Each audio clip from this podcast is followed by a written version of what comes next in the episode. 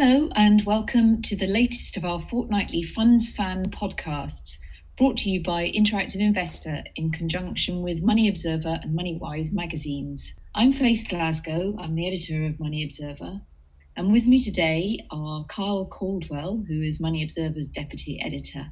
We'll also be joined later on in the programme by Richard Hunter, who's head of markets at Interactive Investor and Interactive Investors Fund Analyst Teodor Dilov. Now, these have been strange and worrying times for all of us, and income investors are certainly no exception. The extreme volatility seen in the mar- markets during March has not returned, but there has been a stream of negative news around investment income over the last month, as, in, as numerous companies have announced cuts or suspensions to their dividend payments. Now, Kyle, you've been following this dividend drought pretty closely. Can you give us a bit more detail on the on the scale of the cuts? Yes, indeed, Faith. Well, as you mentioned on the previous podcast, Faith, as of the 5th of April, 45% of UK companies had scrapped payments totaling 28.2 billion for between the second and fourth quarter of the year. And over the past couple of weeks since the uh, since episode seven of the Funds Fan podcast was uh, recorded, there's been more dividend cuts announced, but it also has to be pointed out that a, uh, a number of firms have pledged to maintain dividends, including consumer goods giant Unilever. But at the time that we're recording this podcast in the last week of April, it is crunch time really because most of the top five biggest dividend payers in the market for the UK are um, reporting um, updates. First off, we already heard from HSBC on the dividend front because itself, along with the four other major UK banks, have declared they will not be paying dividends um, following regulatory pressure. BP and the oil giant uh, its position this morning, announcing that it maintained its quarterly dividend, which was um, year on year was um, slightly higher than it was previously. Later on this week, we'll be hearing from the other big oil major, uh, Royal Dutch Shell, and also uh, pharmaceutical giant GlaxoSmithKline. So, of the big five, it's just British American Tobacco that we won't be hearing from this week.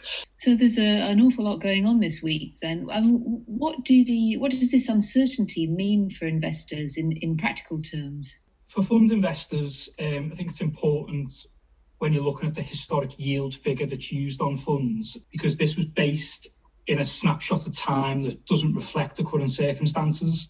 So do bear in mind that the income that is likely to be achieved by income focused funds and investment trusts in the near future may be far less than the historic yield that is quoted in portfolios. And another point to make is if enough income is not being generated by the underlying investments held in funds, then this will, of course, increase the risk that retirees in income drawdown who are reliant upon a certain amount of dividends being paid from their pension funds will end up having to draw on capital. And that's not a sensible approach, particularly at times such as these when markets are highly volatile. Indeed.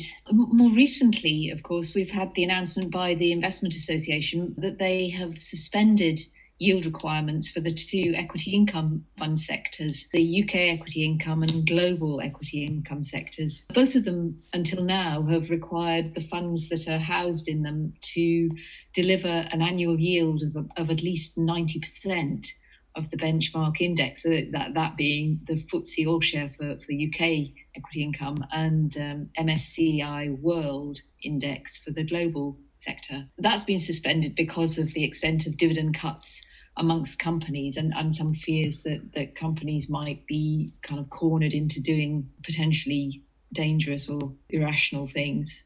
Can you can you tell us a bit more about that, Kyle? The concern was that the, having, this, having these yield requirements for the sectors could result in um, fund managers pursuing shares with higher yields and potentially um, deviating from their investment strategy just to simply remain in the sector. It's known as, as a chasing yield and um, it's it's an approach that um, investors will not want their fund managers to be doing. So um, I do think it was a sensible move by the investment association. Danger with uh, chasing yield being that potentially you're getting into riskier companies where the yield is high because there there's a basic instability or other problem there.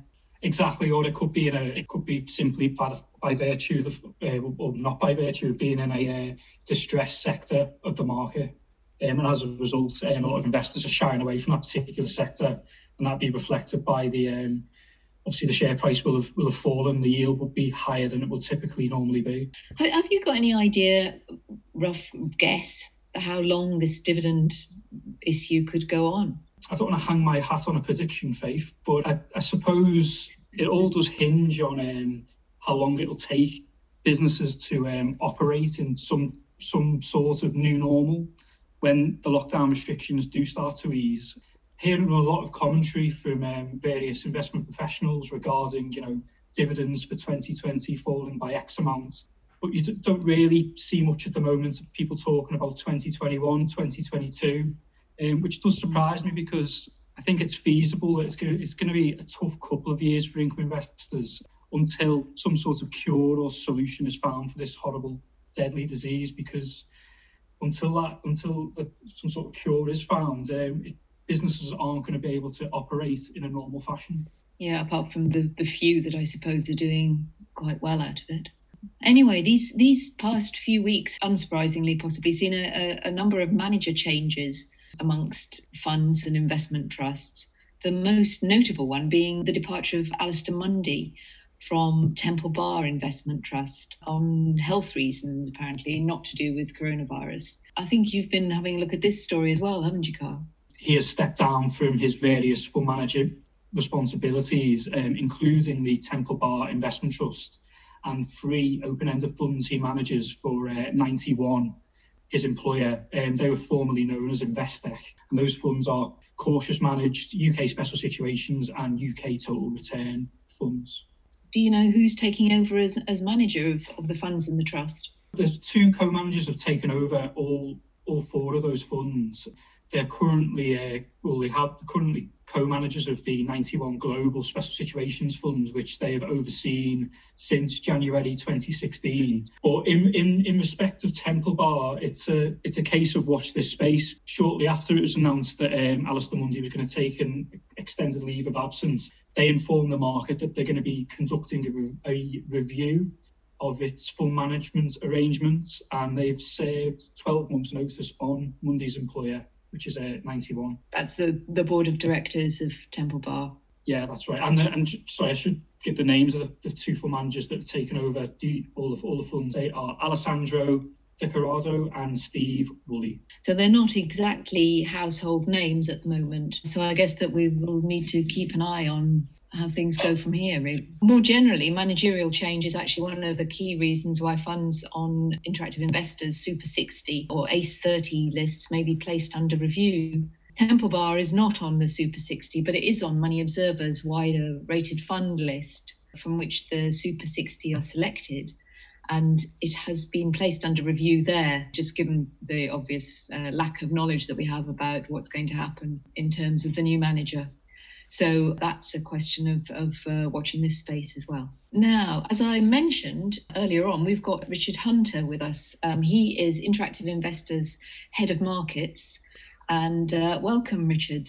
Hi, Faith. It's very good to have you with us. And I'm hoping that you will be able to tell us a little bit more about some of the most vulnerable FTSE sectors, which you've been keeping a close eye on recently. One that we at Money Observer have been looking at quite closely is the banking sector. So, can you tell us a bit about your perspective on what's going on with, with the banking sector generally, what and what the prognosis is? Certainly, a couple of uh, issues at the moment. The first one, certainly in terms of uh, the UK banks, is that one of the traditional reasons for buying bank shares um, has tended to be um, a decent dividend yield along the lines of what we've just been discussing. Of course, the regulator got involved here, suggesting that banks don't pay dividends for the uh, immediate future. The idea being that uh, that would free up more capital to be able to lend to uh, consumers and businesses in order to keep the oil, uh, wheels of the economy, the UK economy, oiled, which is understandable, except to say that um, Lloyds, for example, had had a dividend yield of over 10%, Barclays and HSBC over 9%, uh, RBS around 4.5%. So there's a significant slice of uh, dividend income, which has been uh, re- removed from the market.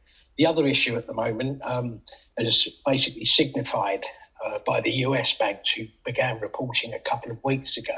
The canary in the coal mine there turned out to be JP Morgan Chase. They opened the reporting season and they showed that um, first quarter profits had tumbled by 69%. Uh, and of equal concern, they had had to increase around $7 billion to cover what they saw as potential losses to businesses and consumers uh, who were struggling to stay afloat given the economic impact of the outbreak and where we are. Indeed, in terms of the UK, we've uh, heard today from HSBC a very, very similar story. Pre tax profits down 48%, and they've had to increase their impairments from what was previously $585 million up to just over $3 billion. So, without the um, underlying plank of dividend income uh, and obviously a, a fairly hazy economic outlook, it's not difficult to see why HSBC shares, for example, have dropped some 37% uh, over the last year or so. A couple of things in their mm-hmm. favour, most notably that um, as compared to the global financial crisis of just over a decade ago, uh, there is little question that the banks are in more robust financial shape than they were this time 11 or 12 years ago. They're certainly able to withstand the extra, extra pressure being put on them. And it should put them in a, a situation to do some of that lending. If we look at the, uh, again, look at the likes of HSBC from today, its capital cushion actually improved over the last three months to around 14.6%. So I don't think there's any existential threats for the banks. Uh, but as investments, um, they're, they're clearly, they have got a long way to go in until we can see uh, what, what we might look like coming out the other side of this crisis. Another high profile sector, of course, is, is supermarkets. I mean, at face value, these might seem to be pretty halcyon days for supermarkets, given the ginormous queues that seem to be involved whenever I try and go shopping. And they've they've certainly seen sales up more than 20% over the over the first month of the pandemic. But it's not, as I understand it, that simple, is it, Richard? You're absolutely right. And indeed, um, the 20% growth in sales it mentioned was accompanied by an estimated aggregate total of spending in that period of nearly 11 billion pounds, which quite comfortably eclipses the sort of traditionally busiest period you might expect uh, around Christmas. But you're absolutely right. It's not quite that simple. Of course, they've had those extra volumes and therefore extra revenues coming in. But as we saw from Tesco in early April, there's rather more to be factored into the mix. Now, what actually played out on the day was that Tesco increased its dividend uh, and actually received uh, criticism from certain quarters for having done that on the basis that they were receiving around 585 million pounds worth of business rates relief from the government. But quite apart from the social, community, and financial do- donations Tesco had made, which could give it a reputation in months to come. It was making the simple point that the costs it's incurring were far outweighing that business relief rates holiday. They estimated that it would cost somewhere between 650 million and 925 million pounds in terms of its retail lines and additional costs. They have staff on full sick pay, a 10% bonus to staff. They've recruited 45,000 new staff staff as well. That's quite apart from any uh, store revamps and distribution complications they might have had. So uh, it's not, as, as, you rightly say, it's not quite as straightforward uh, as assuming that supermarkets are singing from the rooftops simply on the basis of increased sales, because that has come with additional costs as well. What are um, brokers saying about the supermarkets? Do they have any positive tips then? Are they liking them at the moment? I think, in, in general terms, um, they are one of the favoured sectors at the moment, simply on the basis that um, they're, they're, very much uh, in the eye of the storm. Um, we have seen some of that panic buying now subside, things almost returning to normal. But of course, the other thing is that as things currently stand, they have gained extra prominence in having either maintained or increased the dividend um, across the board, as we were just mentioning. And of course, that gives them uh, another attraction at a time when we're seeing an increasing dividend drought. Yeah, absolutely. I mean, we were talking earlier earlier on about this uh, this this big dividend drought problem that's afflicting income seeking investors. Are, are, there any other sectors where dividends are looking relatively robust that occur to you? Well, Kyle has referred to a couple of them in passing. They, they tend to be the classically defensive sectors where dividends seem to be fairly safe. You've got um, stocks within the FTSE 100, such as Unilever and Reckitt Benckiser. These can manufacture anything from home care products all the way through to bleach, to uh, cleaning services product, products, uh, and so on. And their dividends are very much seen as uh, almost bomb-proof, particularly in this current environment. Again, a hyper-defensive sector is the likes of utilities. Clearly, we are still having uh, a requirement for electricity, oil, gas, and water, of course. And those dividends tend not only to be fairly stable, but also pegged to uh, inflation plus X percent. I think Kyle mentioned tobacco stocks and the pharmaceutical stocks. We've just mentioned supermarkets as well. Just to um, add to the points you've made there, Richard, two of those classic defensive sectors, um, consumer staples and utilities, they're sectors of the market that uh, Job Curtis, the fund manager of the City of London Investment Trust, one of the in- interactive investors Super 60 funds, um, has been adding to.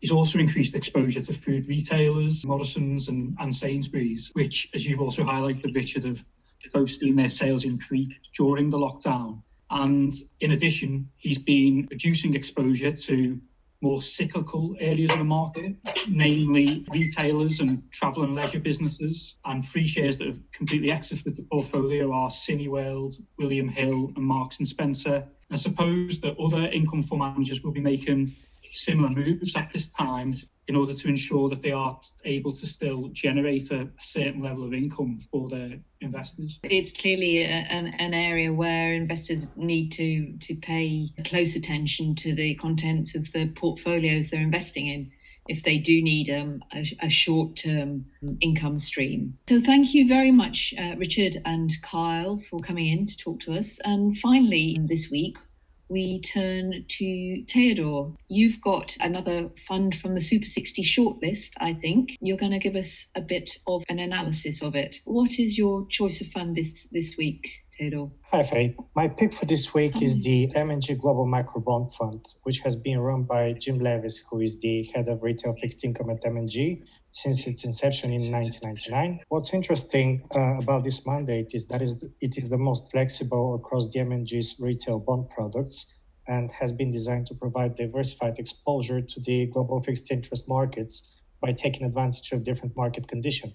Its main objective is to outperform the investment association global bond sector over any five-year period, investing in a broad basket of both government and corporate bond issues, currencies, derivatives, and with regards to the investment process, it is almost entirely based on the manager's assessment of a number of macro factors, including economic growth, interest rates, and inflation. And in addition, he also applies an overlay of short to medium term market technical views, which contributes to the short term volatility management of the fund.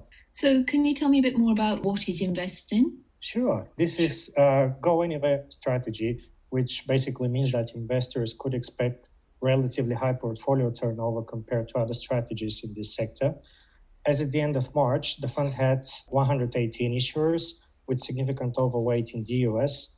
And actually, the fund manager has been cautiously positioned for a while and added more long duration government bonds to his portfolio at the beginning of the year, betting on interest rates to fall further, which proved to be the case in Q1. Although historically Leaviss has been overweight in sovereign bonds, more recently, he saw an attractive long term value and increased his corporate exposure on the back of widening spreads. With regards to currencies, the manager's main positioning themes included increasing his US dollar exposure while reducing the fund's sterling allocation and taking some profits from the Japanese yen position. What would you say makes it so special?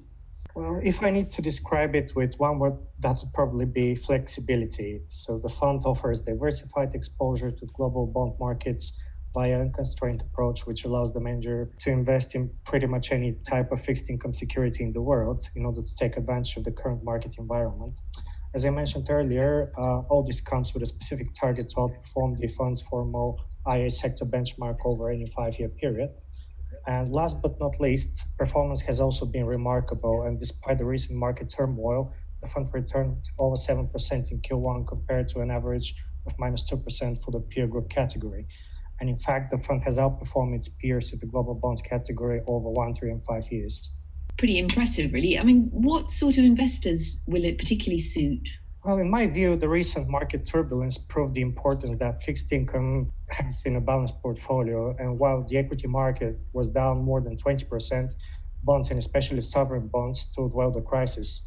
And therefore, I think this strategy may fit the needs of a broader range of clients who are seeking to add lower risk global exposure to their portfolio while at the same time uh, gaining access to a range of themes with lower or even negative correlation. And in addition, investors could also anticipate some income paid quarterly, which currently stands uh, at around 1.7%. Thank you so much for coming along to tell us about it, Teodor. And also again to Richard and Kyle. That's all we've got time for for this week, but do please join us again for another episode in a couple of weeks' time. Thanks very much.